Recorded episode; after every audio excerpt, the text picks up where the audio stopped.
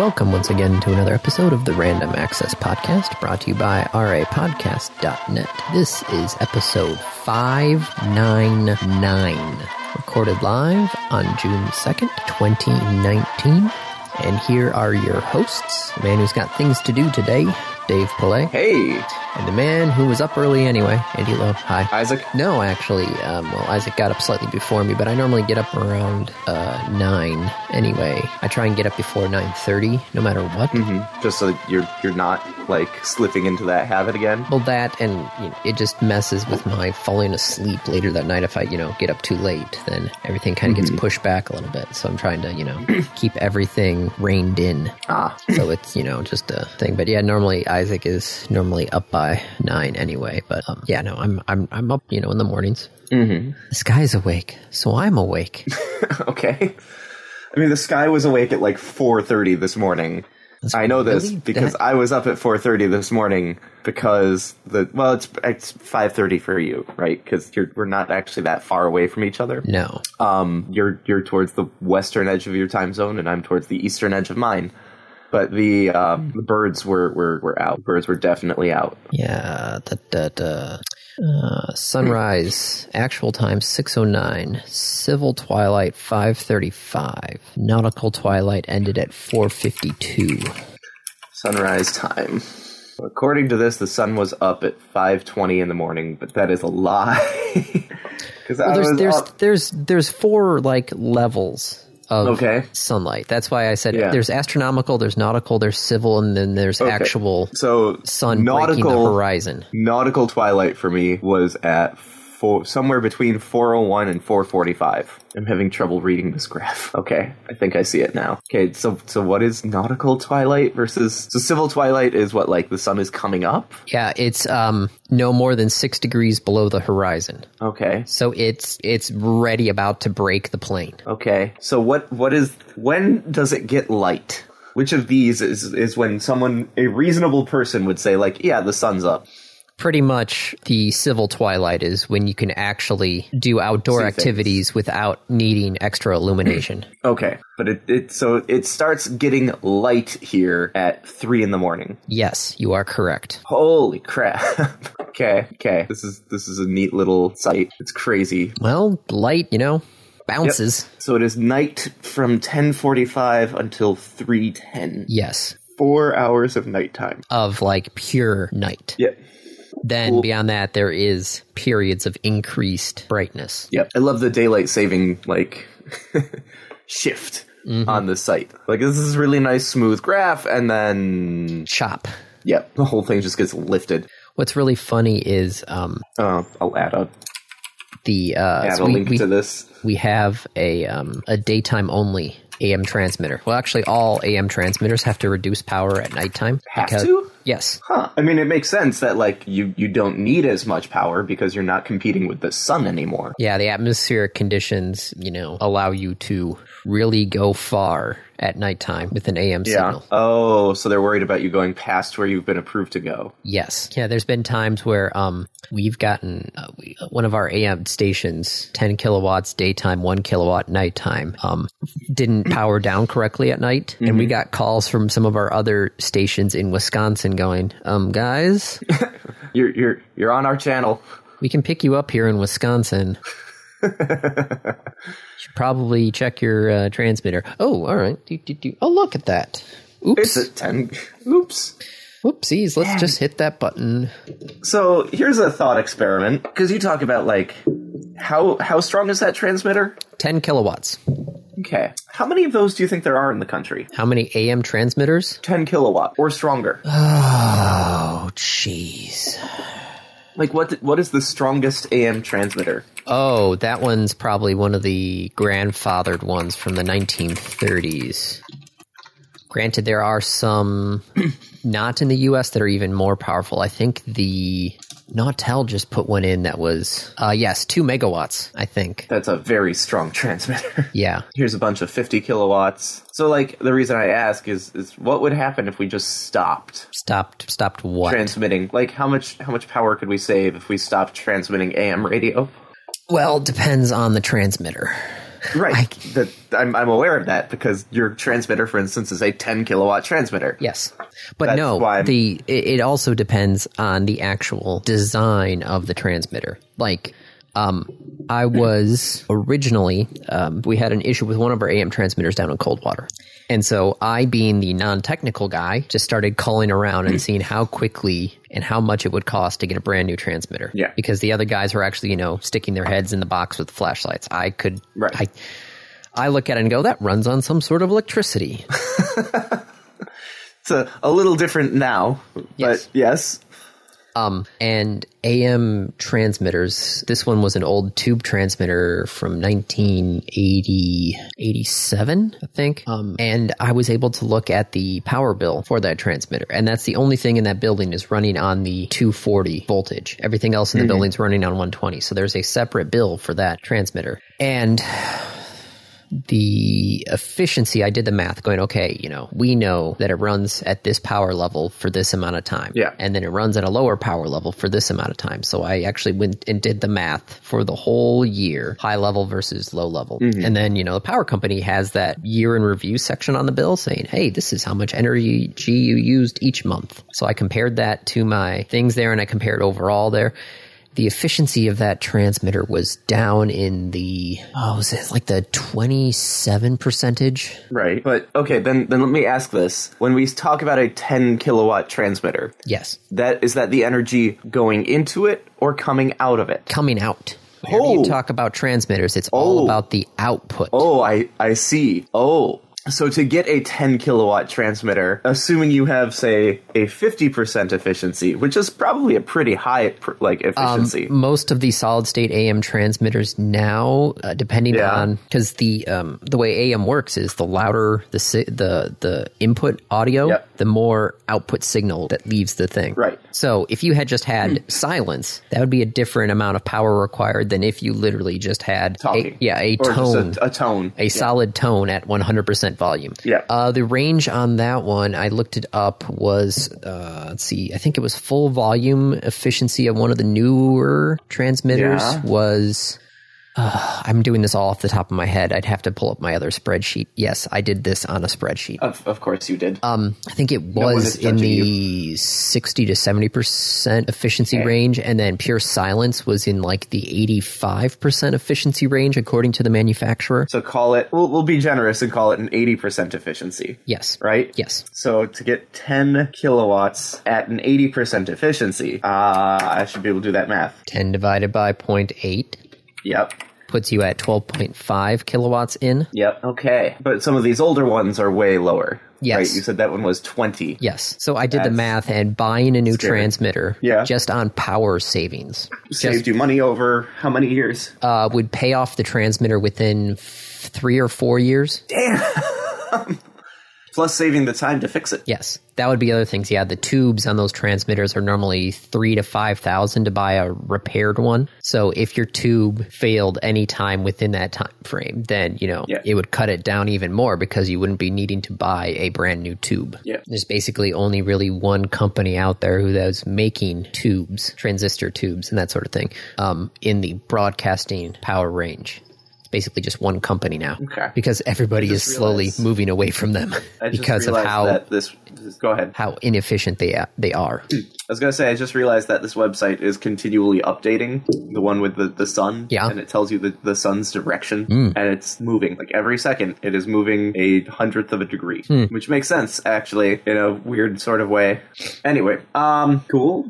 Very cool. So yes, so it would all depend on what transmitters are currently out there because, you know, yes, everybody's got a different power level of transmitting, but then also how efficient is their system? So yeah, that th- there are your variables. So someone's gotta do so Andy, No. no. what I need you to do You know how I I was actually doing this the other day. I actually looked up all of the AM transmitters in the state of Michigan. Mm-hmm. And there was a hun- that's that's step one. yeah, it was like a hundred and 112, I think. Yeah. sp- So spread across so like each- 75 companies. So for each of those, find out their their efficiency and their rating. Come up with a good average so that we know like um, this station is on most of the time and it's like talk, or this station is music, or this station has a lot of silence.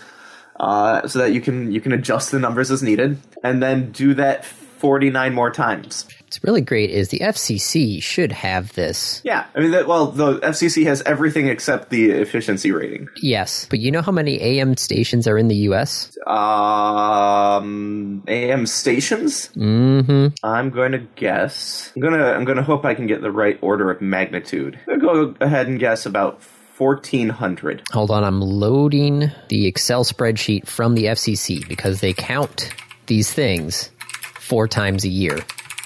I am off. way off. Yep. I am way off by an order of magnitude. Yeah, last numbers from the FCC said 4,680, it looks Okay, like. I'm not way off then. I'm I'm just off. So I, I looked up how many AM radio stations are there in the U.S. and Google is reporting from this one website there are 15,330 radio stations. Yes, I guess that's all radio, not Yes. just AM. Yeah, Yeah, it should be- 4,728 AM stations. yeah, which is slightly off from the FCC's last numbers, 4,680. Ooh, But that about right. dropped. So I did get I did get the right order of magnitude. Yeah. Okay, I'm feeling good. Wow, the uh, the number back in 2010 Thousand per yeah. was 4,782. So over the last six years of this, It's dropped. it's dropped by 100 stations.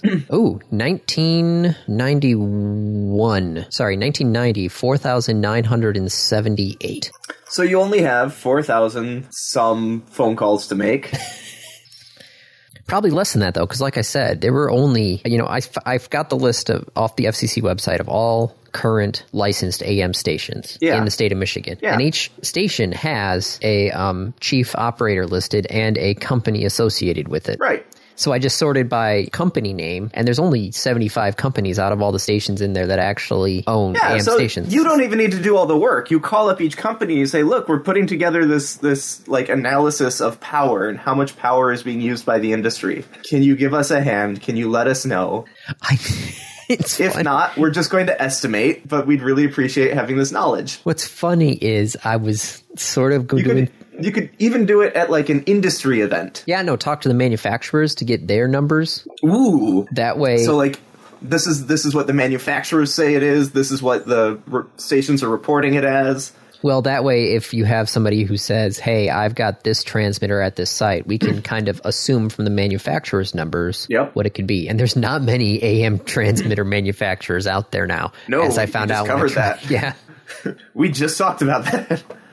Come on, don't you think this would be a fun project that you could actually do for work? Well, this is this is. I swear, I didn't think this was going. I literally sent an email on Friday to the Michigan Association of Broadcasters engineering director, Yeah. going, "Hey, we had a problem with our AM station back at this point. Our engineer was out due to having heart surgery. So I called up, you know, everybody in the area going, Hey, can you please help us out? And luckily, you know, the engineering community is kind of, you know, we might be Everyone's it. competitors on paper. Yep. But if somebody calls me asking for help, you know, You'll give them a hand. we'll give them a hand. Yeah, that's it's kind of like the unwritten rule. It's like, you know what? Yes, on paper we're competitors, but if you've got a It's, problem, it's like the space flight, the space program. There's a there's a actually it isn't just an unwritten rule. There's a rule in the space program that like if if an astronaut from a foreign country ends up in your country, you take care of them. which makes sense. So same idea, Yeah. right? Like if if the station down the road has a problem, you're gonna help them out. Yeah, no, it was there was one where we were actually running on the competitor had a backup STL unit and we were actually running on their backup STL unit for a couple of days because ours went down and our engineer was down in Florida. So we literally called up the competition going like, "Hey, our STL link is down. We can't broadcast out the transmitter." If there, you know, I had a temporary solution set up there, but it was janky. It worked, but it was super janky.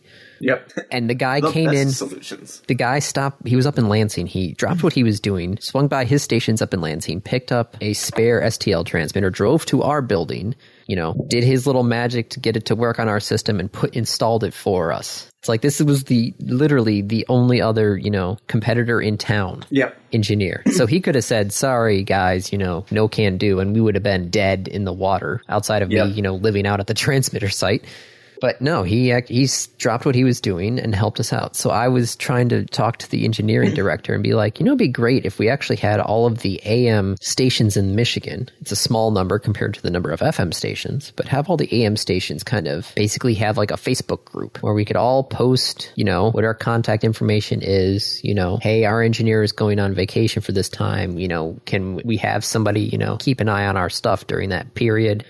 Who's got what transmitters, who's got spare parts for what transmitters. So, you know, if there's ever a problem, you know, kind of, you know, if we're all in this pool together, you know, just kind of have it almost formalized the unwritten rule of help each other out. But that way, you know, I know, oh, you know, our Collins is down. Guys over in Ann Arbor have a Collins as well. Let me call them up, see if we can, you know, borrow parts to fix ours. So you need like a Google Sheets slash Discord. Yeah.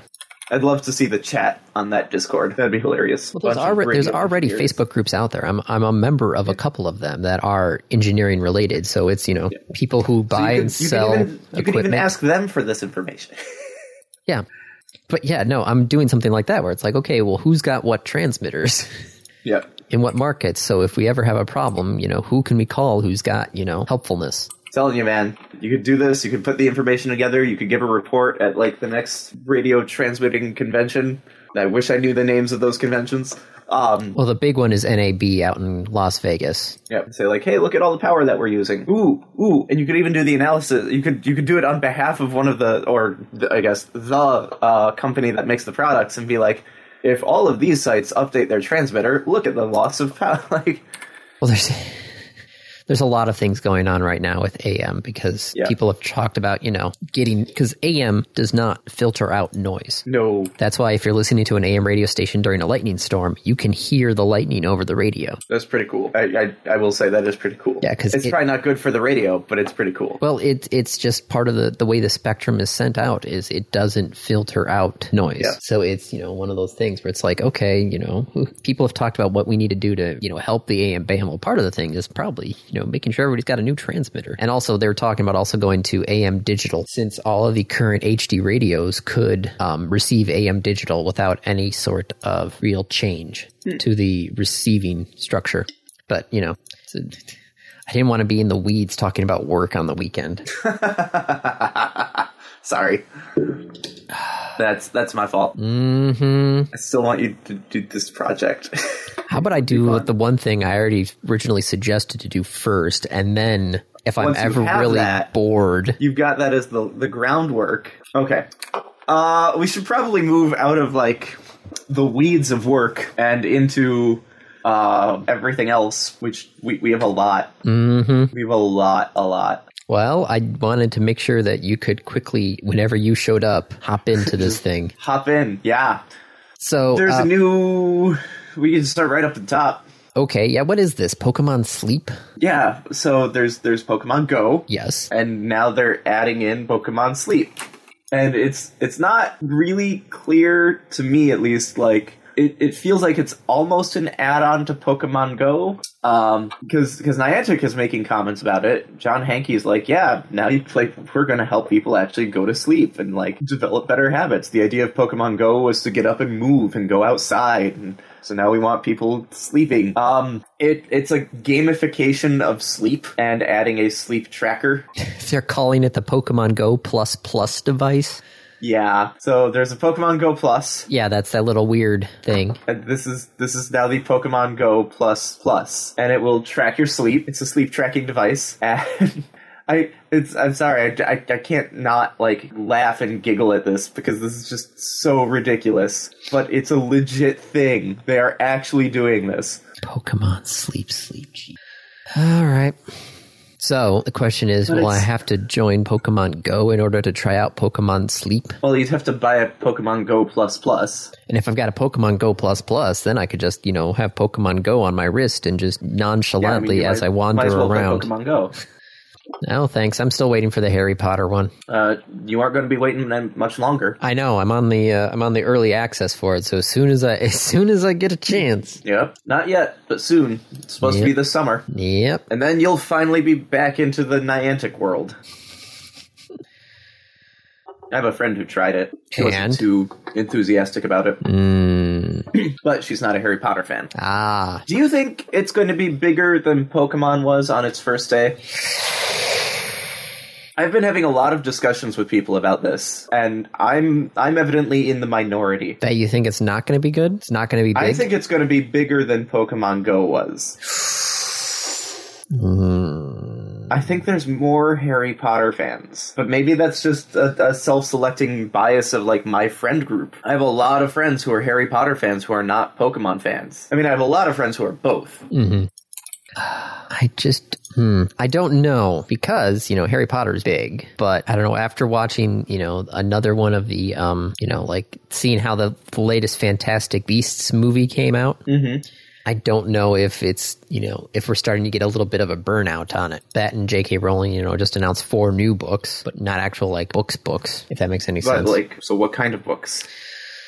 Supposedly non-fiction, quote unquote, Harry Potter world books. What Yeah, hold on, let me find it. Non-fiction Harry Potter? There's a contradiction in there. Harry Potter will soon add four new ebooks to the Wizarding World. A series of short nonfiction ebooks exploring the traditional folklore and magic at the heart of the Harry Potter series. How are they non-fiction? Wait a minute. What They're supposedly along the lines of textbooks. about Harry Potter? The first titles, A Journey Through Charms and Defense Against the Dark Arts, and A Journey Through Potions and Herbology, will be published on June 27th. So they're, they're they're as if they were in the Harry Potter universe. They would be non-fiction. Yes. For us, they are fiction. Yes. If I looked at these in the library, they would be in the fiction section. Yes, but they're not like Harry Potter stories. They're more of along the lines of the book that was Fantastic, Fantastic Beasts. Beasts. Yep. Yeah, I mean it's it's just fodder for Warner Brothers to make more movies. Mm-hmm. Well, unfortunately, Andy, we can't really call it burnout anymore Why not? because burnout is an official diagnosis now. Oh, is that part of the diagnosis thing? Yep. Oh.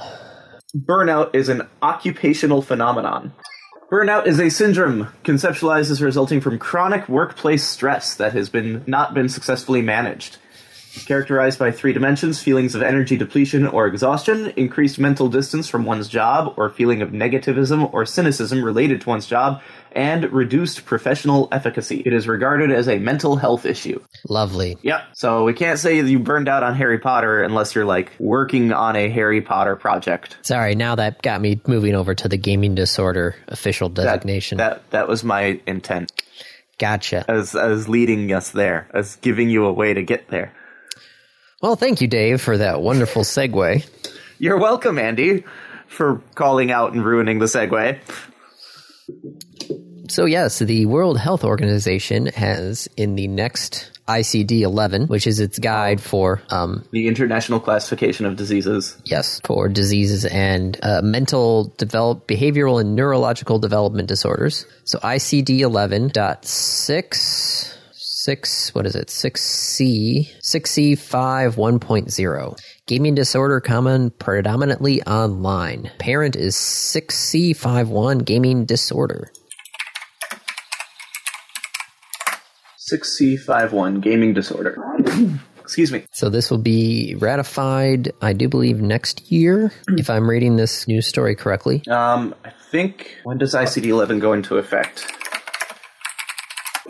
January 1st, 2022 is when it is scheduled to be released, and it is, um, it has to be, at least in the US, it has to be adopted. So, like, when it's released versus when we start officially using it for documentation are two different things. Uh, because ICD 10 release date, work on ICD 10 began in 1983 was first used by member states in 1994 and was adopted in the United States. The original proposal was October of 2011 and got pushed back until 2015. and of course, uh, United States utilizes its own variant of ICD-10 called ICD-10 Clinical Modification, and it uses a procedural classification of ICD-10 procedures called ICD-10 PCS. So we took the the um, World Health Organization one and said, ah, a little different. Now I'm looking at this actual chart here, and I'm realizing, okay, so six five or six C five zero, right above gaming disorder is gambling disorder. Yeah. Which they're both children of the parent disorders due to addictive behaviors. Yes. So it's you know, gam- gambling disorder. I can see that as a possibility, and I can I can see similarities between the two of them. Having you know been to other places with small children and having them talk about wanting to play Fortnite, it's just like. Mm. But the trade groups have you know no surprise come out against So like, wait a second. Yes, the uh, ESA, the ESA of Canada, the Interactive Games and Entertainment Association of Australia and New Zealand, the Interactive Software Federation of Europe, K Games, which is South Korea, and the Association for UK Interactive Entertainment have all asked the WHO to re examine at an early date the inclusion of gaming disorders in the ICD 11. Yep. Because it's a disease, right? Like, there's a stigma attached. Now, to be like, yeah. So in ICD 10 and prior, uh, transgenderism is essentially a mental disorder. And not essentially, it is classified as a mental disorder. In ICD 11, it is not. So, like, there's some good things coming in ICD 11. And it's worth remembering this is written by people. It's written by humans. It is reflection of society and, and what we consider to be issues in society and why is gaming addiction like i could have imagined that in the 90s people were were worried about this. People were thinking about it but like it's not it's not a thing. And and for there, there are people you who are okay okay it. okay okay okay. Taking this up a step do you think there is do you think gambling disorder is a thing Yes, and and legit, if I sit and think about it, there are people that I would say are indeed addicted to gaming, but I don't think that it's the gaming at fault there. Like there are way bigger issues. Yes, it's it's think even it's almost gambling- we would like we were were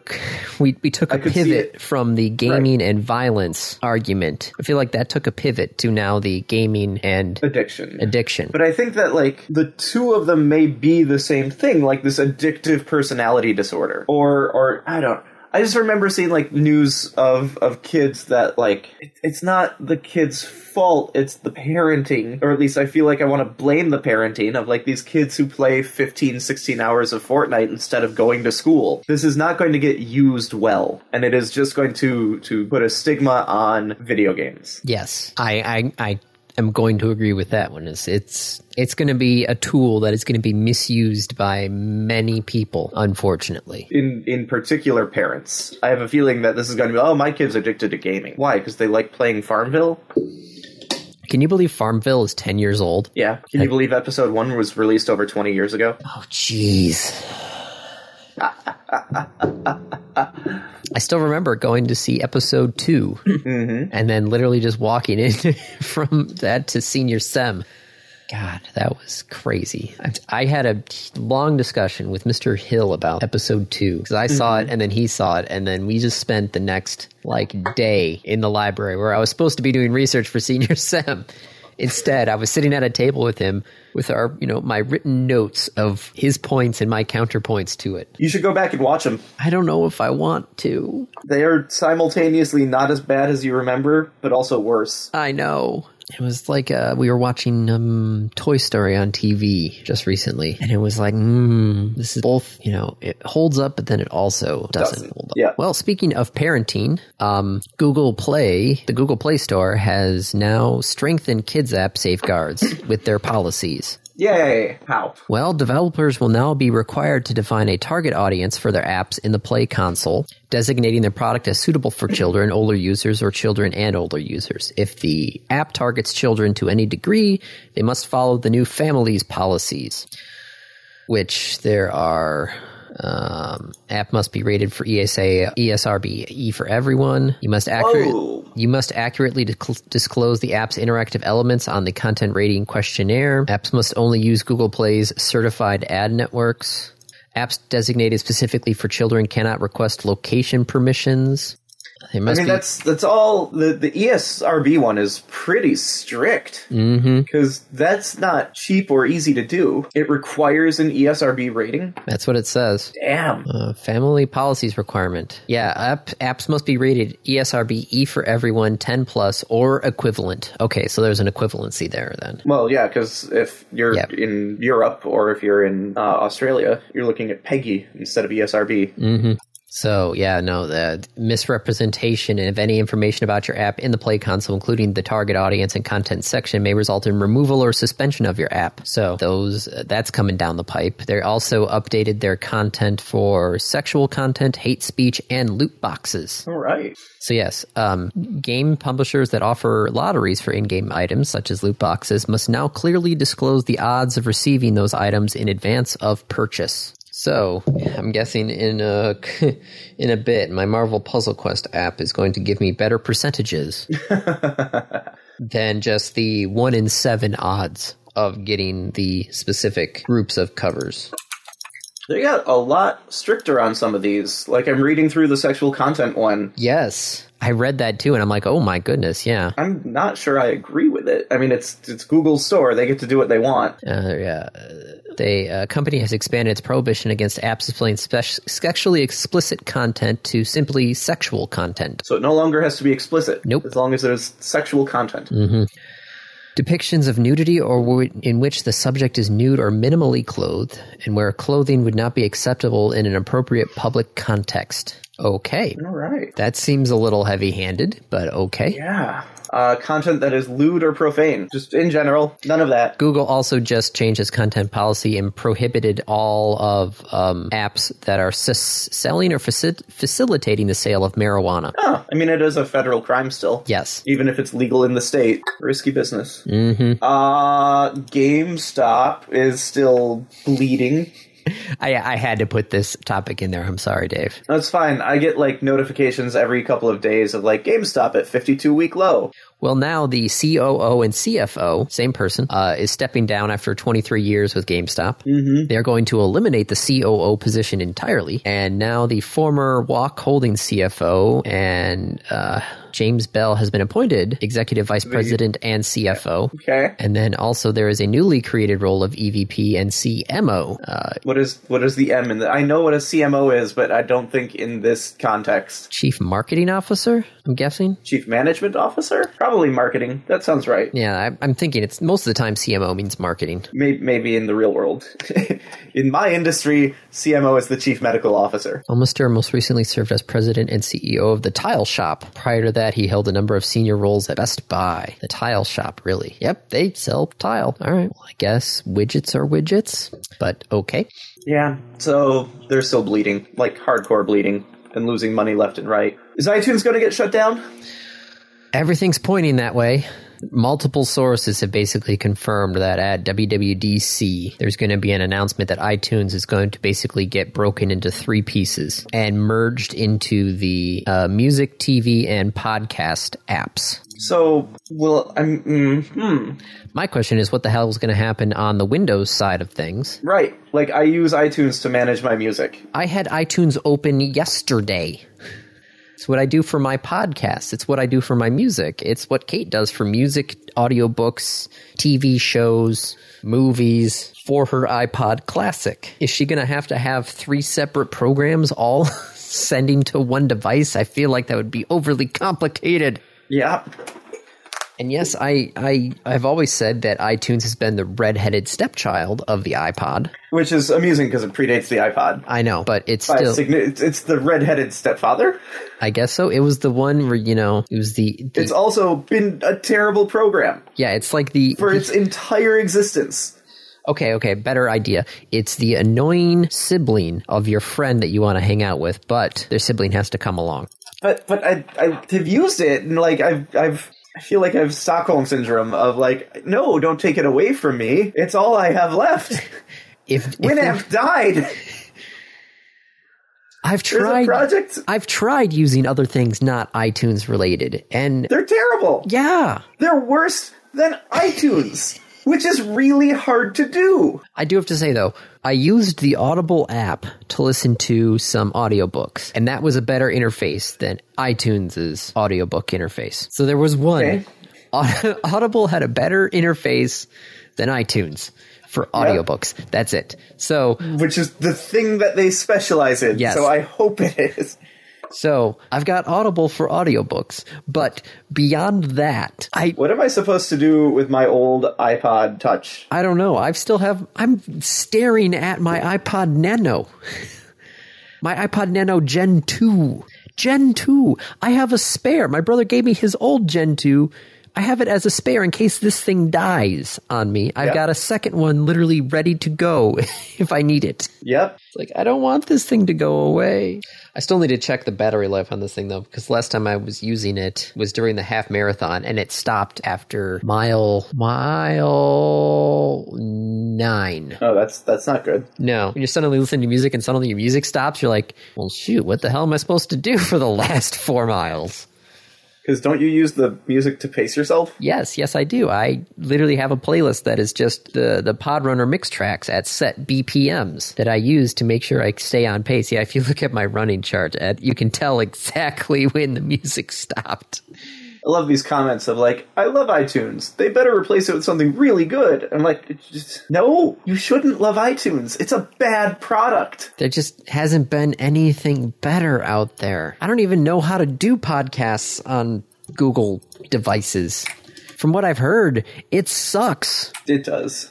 I would though like to have an ability on my podcast actually because I want to speed them up. Would be nice. To be able to play them faster. Yes, that would be nice. But um, make sure that your Microsoft Windows. Speaking of old technology, um, there, Microsoft put out another Windows Update patch for um, a vulnerability in remote desktop services for XP 7, Server 2003, Server 2008, R2, and Windows Server 2008. So if you're for some odd reason still running, well, granted, Windows 7 is not that. Plenty of computers still running 7 that I'll have to go through and update for work, but you know, this is similar to the WannaCry vulnerability. So you know, Oh, computers are so not safe. no, no, they're not. they're just they're just not safe at all. Nope. so yeah, so that's going around. So I'll have to go through. Oh god, I remember when WannaCry came out. My boss was like, "Yeah, I want to update it over the weekend." Uh, wasn't WannaCry the one that like you couldn't patch? No, you could patch it. You had to, the patch was basically disabling SMB v1, I think. Oh, but it, it slows down the processor, right? Disabling that. Uh, no, I think no, it was. or am I some- thinking of a different one? I, think might be thinking of. I think I'm thinking of um, Spectre. yeah, this vulnerability is pre-authentication, requires no user interaction. In other words, the vulnerability is wormable. Oh, good. Okay, so Yeah, good yeah. I'm thinking. Spectre, Spectre and Meltdown. So I'll have to get Brandon on that because I'm not going through that again. All these people are like, oh yeah, no, I can I can get all our servers updated in you know a Couple couple days. hours, and I'm sitting there thinking I've got five markets to cover, so five domain controllers on top of also the all the central servers and all the streaming servers. You know, oh, so many computers. You poor thing. I know. I just want to get all the stuff put in the cloud and get it on one virtual one virtual VM server. So speaking of disasters, Yeah. Well, that's a great segue. yes. California has approved the California Utilities ability to cut off electricity to avoid catastrophic wildfires. Oh, that's an interesting solution to the problem of California utility causing wildfires. So, um, the utility says, hey, when there's periods of excessive winds and low humidity, they ask the regulators to allow them to pull the plug so there's no actual electricity traveling down the cables. Yeah. Oh, geez. That's that's Pacific I Gas- that's good. Pacific Gas and Electricity initially planned to de energize power lines in at risk rural areas, but has since expanded its plans to include high voltage transmission lines like the one that sparked the National's deadliest wildfire in a century, which was the Paradise Blaze. Yeah. Or, I you know, you could good. just actually maintain your current lines. Yeah. So that they, they don't spark and cause wildfires. Yes, I think that was the the the study. I think the California Regulators Commission study on the Paradise Flame was basically they just said that PG&E was not maintaining their infrastructure and that caused the fire. Yep. So I feel like this is well we can't maintain our lines so we're just going to stop using them. so if there is a fire and then they pull the power, how are they going to notify people that there's an emergency if there's no power? Um, battery powered radio. Really? Do you have a battery powered radio on hand, Dave? I do. It's called my car. it's actually a, a gas powered and battery powered radio. It's a battery powered radio with a backup gas generator. yeah. I mean, I don't, I don't know. The police. Oh, jeez. This I I feel like this is yes something needs to get done, but I feel like this is just a horrible band aid rather than actually fixing the problem. It, Which least, this this is not well, just I mean, band aids band aids can help you heal. They can. But no, they need to just fix their infrastructure, and, Th- and this is not money just to do a- it. And I get that. this is not just a PG and E problem though. I I hate to say it, I have had to talk with other broadcast engineers because we are, you know, part of the first response emergency alert system. So we kind of, mm-hmm. you know, need power to power all these megawatt stations. And according to multiple engineers, consumers and DTE in our areas are not on the most quickest turnaround to to fix and maintain their infrastructure as well. Or consumers, I think, will once about every seven years supposedly check out all the lines to That's see if not the- frequent. No. that's that's not frequent at all. Shouldn't they know what lines are like down? Well, th- they'll know what lines are down, but this we're talking about things like where you know they they the don't clear the gone, they or- don't clear the brush Oh, around the trees and the, the trees. Yeah, things that you know will cause power lines to go down and then catch on fire because they're made of wood. Yeah. Yeah. Okay. Here we go. Yeah. The California Public Utilities Commission gave the green light, but said utilities must do a better job educating and notifying the public, particularly those with disabilities and others who are vulnerable, and ramp up preventive efforts such as clearing brush and installing fire-resistant poles. Nah, they don't need to. Why would they spend money on things like that? so they don't burn down half California. Yeah, I know. Infrastructure is not sexy, but it needs to be maintained. Oh, it's one of those, it's a pet peeve of mine, especially when people want to make things look good, but then you look underneath and you're like, this, you, you put lipstick on a pig. It's still a pig. Mm-hmm. It's got lipstick on it. Still a pig. You can give a monkey a Ferrari, he's still going to crash the Ferrari. What if I give a monkey a Tesla? Ooh, oh, that takes my analogy. oh, Well, Elon. given the, the recent weeks, the Tesla is going to crash anyway. So, That's true. or catch on fire. oh, um, what else we want to chat about? Like, there's so many different things we have listed here. Uh, Galaxy Note 10 is going to be removing the headphone jack. Boo, Boo. boo. That's just everybody. Everybody heard that, just went boo. piss, boo. Uh, Department of Justice is still sitting on T-Mobile and Sprint, saying maybe, maybe not. Um. Uh. Yes, but right now the current status, their their T-Mobile gave three concessions. St- Um. What is it? Um, where is it at? Where's it at? Where's it at? Okay. FCC announcement. FCC gave the approval after Sprint and T-Mobile agreed to three major concessions. First, companies have promised not to increase their prices for to customers for three years.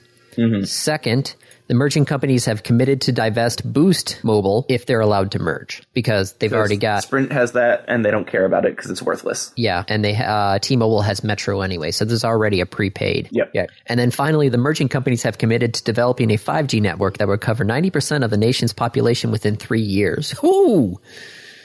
And 99%, 99% of Americans within six years. Ooh. that's that's ambitious. Let's just let's be clear. Ooh.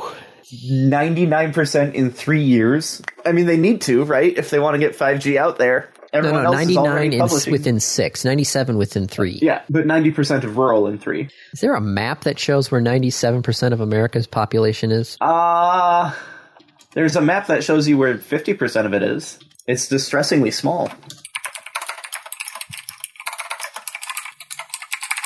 Oh, yes. Half of the United States lives in these counties. Hey, look at that. Grand Rapids is in there. Yeah, so there's the 50%, but I have to I'd have to see if there's a there's got to be a map of what 97 uh, I'll have to go through the FCC's maps. But like, yeah, that's that's a very small area for fifty percent. Yeah. So I mean, as soon as you've got that covered, have you seen the zero percent map? No. Uh, let me see if I can find it. Uh, map of no population U.S. Yeah, there it is. Copy image. Go to Andy. Here we go. Wow. In all of all of those green areas are census blocks with a population of zero. I could see that. So nobody lives there, or at least nobody admits to living there. Wow. The 100 mile border zone around the United States is two thirds of the population. Live within hundred miles of the coast Yes. or the border. Yeah. I believe it. I mean, that's that's actually a lot of land Yeah, 100 miles in from the border is, yeah, that's still a lot. Uh, because that's going to include Chicago, mm-hmm. All of all of include all Michigan. of both coasts. Is it all of Michigan? All of Yeah, Michigan you're is never you're never 80 miles from the Great Lakes. You are always at uh, at a maximum of 80 miles from the nearest Great Lake in Michigan, Mm-hmm. which is just amusing. So all of Michigan, you get a good part of Ohio in there. you get all the big cities in Chicago or in California. That's all of Florida. Yeah, I, I'd actually believe it would be more. It's just like no one in the center of the country. Yep. You okay over there? Yeah, no, it's just these songs just get stuck in your head. Yep. I'm sitting here in bed, lying down, and in my head, I've got you know some of the, the nursery rhyme songs just going through my head. I'm like, just stop it. I mean, you've been listening to it in the background for the last two hours. Mm-hmm. That might have something to do with it. All right, um, we should probably hit the randoms sure. because Yeah. we've been doing this for over an hour now. Okay.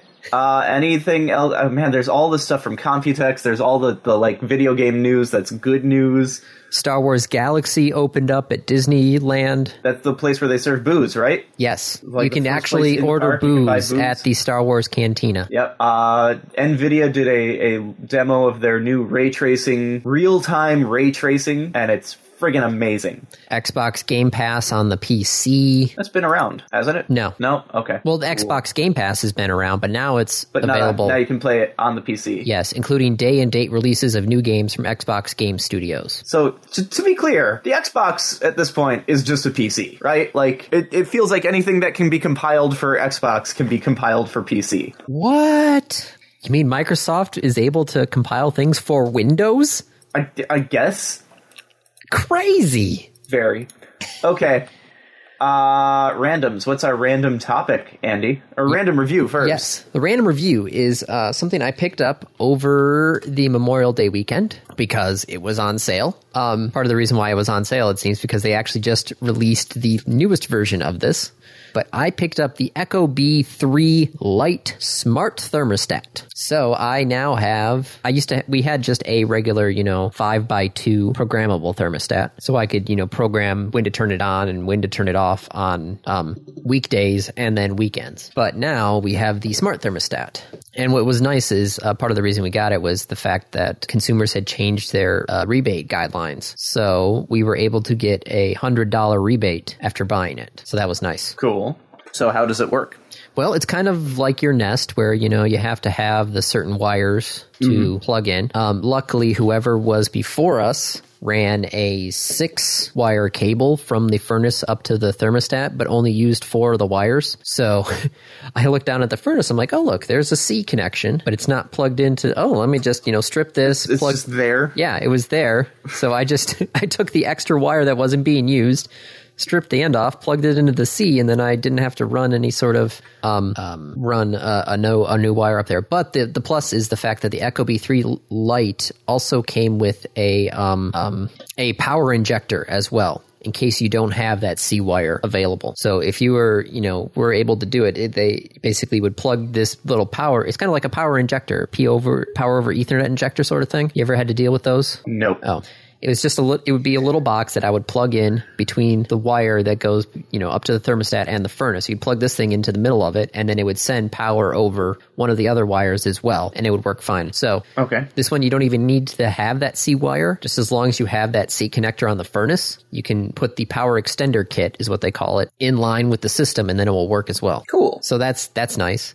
Um, this also uh, we got the newer version has this with it where they have room sensors. So Like additional. yes, so Okay. our our house's HVAC is funky. And we need to put some more uh, insulation up in the attic. So upstairs is always warmer than downstairs. Makes sense. And then our back room is always cooler slash warmer than the rest of the downstairs because for some odd reason those vents in that room are just probably mainlined into the furnace. It's also better better insulated as well. Mm-hmm. So I took the thermostat and then I got two room sensors. Uh, right now, the the little room sensors, I picked them up two for fifty at like Home Depot, um, and I put one in the back room because that's where we spend most of our time, and then I put one upstairs in our bedroom. And I told the Ecobee, "Hey, during the day, use the room sensor in the back room as your thermostat, and then at nighttime, use the sensor up in our bedroom as the thermostat." Okay. So when I set the thermostat for 68 at night, it doesn't look at the main one attached to the furnace. It actually looks at the sensor upstairs and uses that to control when to turn on and off the AC and when to turn on and off the heat. Right. So that it, it focuses on that room as the source of truth. Yes. It also That's, that's convenient. Yeah. This uh, this one also works with Alexa. Um, Good. The newest version actually has Alexa built in. Ah, she just went off. Take a drink. But yeah, the, the newer version actually has an echo built into it. Yeah, ec- microphone and speaker, so it can basically Be your echo. yeah. Cool. Um, this also has a couple of smart features which we haven't tried out yet, but it has the follow me command. So it, the the room sensors can tell if the room is occupied or not. So if nobody is upstairs, you could actually say, "Hey, you know, only pay attention to the room that's actually being used." So if I, you know, if I'm down here, it will be like, "Okay, the back room is occupied," and then if I go upstairs, it will go, "Wait a second, bedroom's now occupied. I need to adjust." So it will literally follow me around the house. Whatever, so if I had, yeah, whatever the active. That's good. so that's one of them, but you'll need more room sensors if you really want to take, you know, good advantage of that. Advantage. What if what if there's people in multiple rooms? Uh, if there's people in multiple rooms, if according to their website, it kind of averages out all of the different temperatures to try and, you know, even things out between both of them. So it might run one room a little bit colder and one room a little bit warmer just to try and get the averages in the right spot. Um, it also has a geofence ability. So if you have the app on your phone and you leave your, you know, your phone is outside of your house, it will tell your thermostat to automatically go into away mode which you know you can set up to be you know don't turn the heat on because nobody's home uh, the problem with that is it only works on one phone so if you're living by yourself that's great but if you have multiple people in the house and you have that turned on if i had that on my phone and i left the thermostat would go to away even though you know kate's in the house if that makes sense right Yes. Uh, yes. I think. so All yeah right. no it's a it's a it's it's basically the um, competitor to the nest Yes. Would you, if if if both were free, would you pick the Ecobee over the Nest? if both were free, um, I'm going to say yes because of the fact that Google is really pushing the Nest hard as part of their Yeah. home oh. automation thing there, and we have the Amazon Echo as basically our hub of choice right now. Yeah. So right now, yes, they work. They they play nice with each other right now. But who knows if at some point either Amazon buys Ecobee or, you know, Google decides to lock down the Nest from working with the Echo. So uh, this one's kind of a, um, I'd say a, a kind of future proofing our current situation. Because you're no one's sure really what's going to happen with Yes. Nest and with Google. So, Fair, definitely fair. but yes, no, they, we got the Ecobee3 Lite, but yeah, they just announced a new Ecobee4. So there is an Ecobee4 already out there, and now there's even a newer one out there. What is the four gonna do? The four is the one with the built-in Amazon Echo, and then Okay. the the four. I think they called it the four plus. Like I said, this is just literally they just announced it. Like a week ago. Uh, uh, May 11th was when uh, there were there were leaks for the new one, and I think yeah, um, May 27th is when the new one was announced. So yeah. But the new one's got like a glass panel front rather than the plastic. It's got some better room sensors as well. So there's Cool. there- there's an update for that one. So yeah, no, it's it's cutting edge. So can't really talk about that one because I don't have it, but you know, they're still working on that stuff. So yeah, no, it's a I like it. You know, we've had it for a week or so, and the thing, you know, has been, you know, we've just set the schedule on it, so I haven't done most of the smart stuff with it, but it's still, it's even a better schedule than the old one because now I can actually Yeah. do a separate schedule for all seven days if we want to. Yeah, I've I've run into similar something similar with the Nest, and it's it's pretty nice. It's also nice to be able to do it when you're not at home. Yes, that's the other thing. Yeah, I've got the app on my phone, so I can, you know, if I really want. you, you don't think of that as being like a, a really killer thing until you're out and you're like on your way home and it's 85 degrees and you're like, I would like the air conditioning to turn on before I get home. That'd be a nice idea. But yeah, no, Like I let's let's do that. like with the old one, I could put the thermostat on hold, but then yeah, after we come back from vacation, you know, I got to come into the sweltering hot house and then crank the AC on this way. As we're driving back, I can go, oh, let me just turn the Ecobee on Yep. while we're driving home. So the room will actually be at normal temperature when we walk in, but we won't have the AC running the entire time like when we're up north or something. Yeah, it's pretty sweet. Like I said, the, the room the room sensor is what really got me is the fact that, you know, I can I can set up I think up to forty room sensors if I really wanted to. That's see, that's that's the one thing that like for a long time I didn't understand, and what you just explained makes it make much more sense. I'm like, cool, it knows what the different rooms are, but it can't control the different rooms, right? It can't set like direct airflow. No. Some of the So newer the furnaces it's can just do that. Setting it's just setting what the base is, right? It's just setting this is the value that you're on, which is cool. It's like the problem for me, of course, would be like I'd set that to be my bedroom, and it just would never turn off. Well, that's what ours Ever. is like. Like I said, our bed our bedroom is only set from nine thirty until like uh seven, and then it Mm-hmm. switches to the the room down here. But yes, both of these, you know, thermostats are different than the one that's on the wall, be, just because the way our HVAC is set up. You know, it, it's kind of we're trying to use these to mitigate a more major issue. Yep. So, yeah, the Ecobee3 Lite is what I have, which will probably go on for cheaper now that you know there's a four and a four plus out there. But yes, check with your um, check with your heating and cooling provider because, like I said, we got ours with a hundred dollar rebate. Nice. Um, Yep. and it We looks like have on the. Consumers Energy website, you can actually get it for zero dollars if you um, uh, allow th- to be part of their peak power savers program. Yeah, so I was going to say we have the same idea of the the Power Savers program. Uh, what do they call it? Shoot, I don't remember what they call it here. Uh, but it's something about like when it's under under peak usage, they may do things like turn it on early so that you're not using it at the same time as everyone else. Yeah, ours is most of the time it happens during the day, like the middle of the day when we're not home. So yeah, according to yeah consumers, there's there's two there's two peak usage times.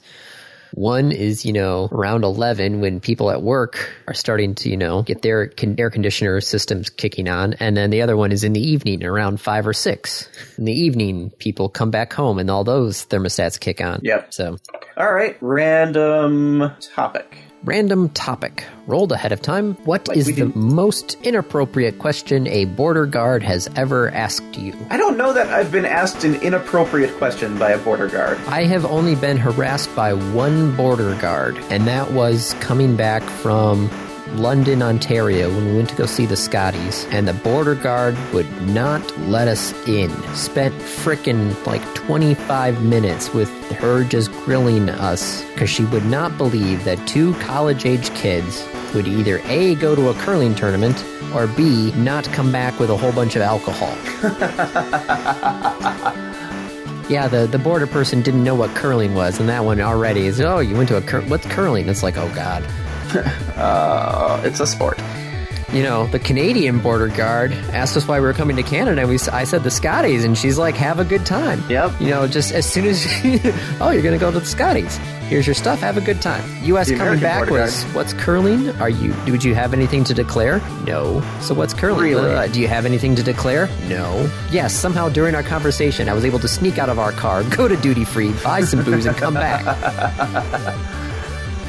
Yes, it has been. I, it was yeah no it was that was the one border guard who gave us problems but that that was it all the rest of the time i've had no problems with border security Just the one.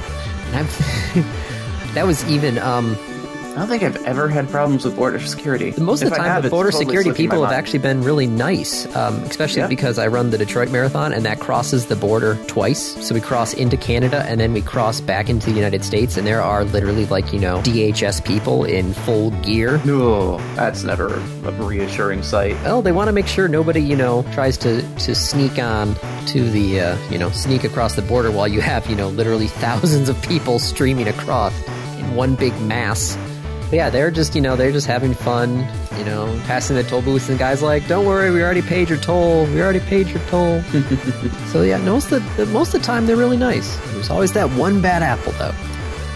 The one jerk who mm-hmm. doesn't know what curling is. Yep. So that's that's my that's my border crossing story. You got any? Nope.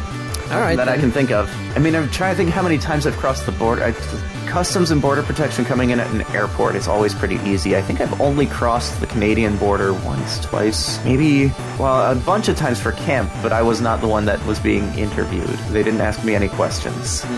Yeah, nothing. I can't think of anything. All right. Well, uh, on that lopsided random topic answer, that's a wrap. This has been another episode of the Random Access Podcast. If you have any questions, comments, concerns, corrections, suggestions, remarks, reviews, rebukes, retorts, or just rants, feel free to contact us. You can find us on Twitter at RAPodcast or send us an email at mail at rapodcast.net. Thank you for listening.